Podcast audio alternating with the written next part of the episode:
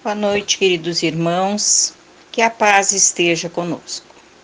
Vamos elevar nossos pensamentos a Deus, a Jesus, pedindo desejar que estejamos sendo preparados para ouvir, entender e colocar em prática o Evangelho de hoje. Estamos estudando o capítulo 1, Não Vim Destruir a Lei. Hoje nos coube o item 9, que inicia o tema A Nova Era. Então vamos ouvir.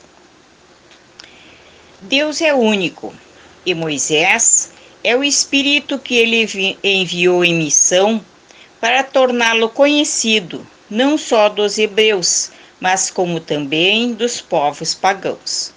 O povo hebreu foi o instrumento de que se serviu Deus para revelar por Moisés e pelos profetas e as vicissitudes por que passou esse povo, destinavam-se a chamar a atenção geral e a fazer cair o véu que ocultava aos homens a divindade.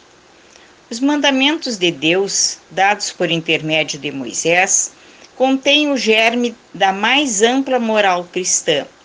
Os comentários da Bíblia, porém, restringiam-lhe o sentido, porque praticada em toda a sua pureza, não a teriam então compreendido.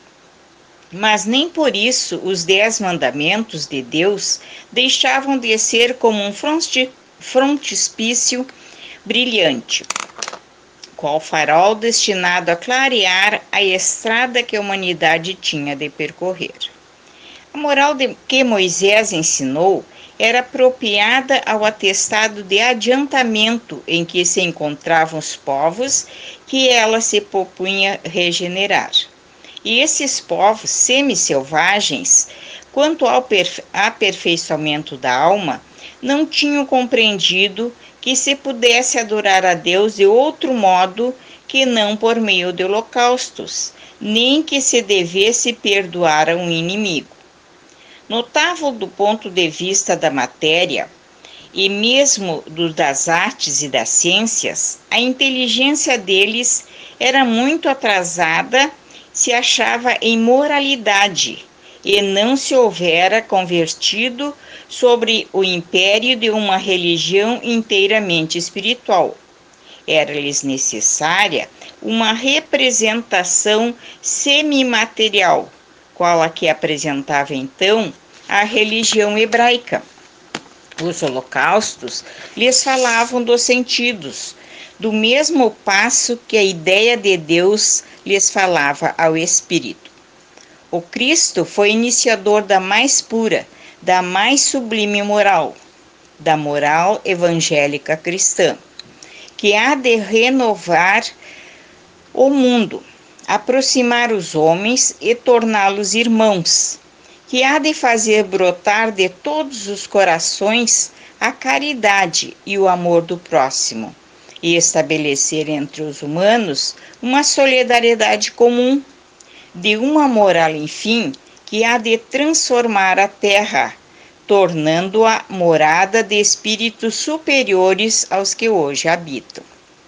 É a lei do progresso, a que a natureza está submetida, que se cumpre. E o Espiritismo é a alavanca de que Deus se utiliza para fazer que a humanidade avance. São chegados tempos em que hão de desenvolver as ideias, para que se realizem os progressos que estão nos desígnios de Deus. Tem elas de seguir a mesma rota que percorreram as ideias de liberdade, suas precursoras. Não se admite, porém, não se acredite, porém, que esse desenvolvimento se efetue sem lutas.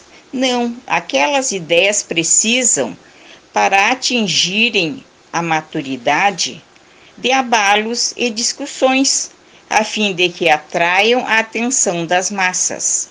Uma vez isso conseguido, a beleza e a sanidade da moral tocarão os espíritos, que então abraçarão uma ciência que lhes dá a chave da vida futura e descerra as portas da felicidade eterna.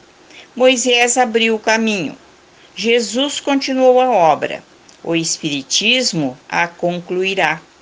Um espírito irrealista Mulhouse, 1861.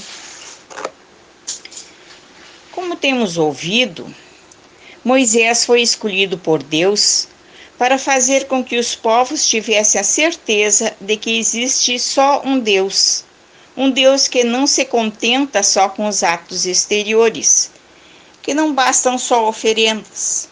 As leis divinas que Moisés recebeu, isto é, os Dez Mandamentos, são imutáveis. Mas as leis civis que Moisés teve que imputar a esse povo recém-saído do cativeiro, sem noção alguma de perdão, de caridade, essas leis foram severas, para que houvesse neles modificações radicais na maneira de se comportarem, principalmente em relação ao próximo. O Deus que Moisés apresentou a seu povo era um Deus que devia ser temido. Mas quando Cristo mostrou uma nova visão de vida, apresentando um Deus de amor, benevolente, que deve ser amado e não temido, um Deus que não se vinga, não castiga, os povos ficaram perplexos. Mas muitos aceitaram essa nova lei, que é amar o próximo como a si mesmo. Então a nova era surge no tempo certo, quando o nosso espírito já está mais depurado, mais humanizado, quando muitos já aceitamos nosso semelhante como ele é e não como gostaríamos que ele fosse. O dente por dente pregado por Moisés já está sendo ultrapassado pelos ensinamentos cristãos, que hoje esses ensinamentos são a, bandeira, são a bandeira defendida pelo Espiritismo.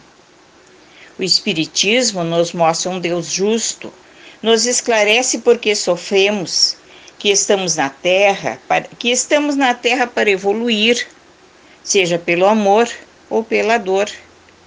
E como tem sido gratificante para todos nós os conhecimentos adquiridos através da doutrina espírita, que nos esclarece, nos dá o alento que necessitamos.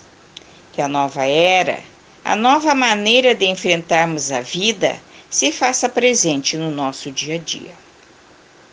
Obrigada a Deus por termos a felicidade de viver nessa nova era. E aproveitando essa energia tão boa que nos envolve, vamos agradecer a todos os irmãos, encarnados e desencarnados que estiveram conosco.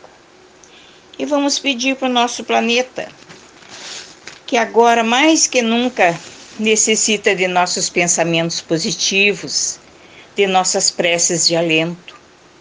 Que a paz volte a reinar entre os povos, que os espíritos superiores nos envolvam, que fluidos salutares sejam derramados sobre nós, sobre a terra, e que sejam colocados sobre as nossas águas remédios para nosso corpo físico, nosso corpo espiritual. Agradecemos a Deus por mais essa oportunidade de ouvirmos o Evangelho. Que sejamos envolvidos por muita paz, muita força, por muita proteção. Que assim seja. Boa noite, meus queridos irmãos.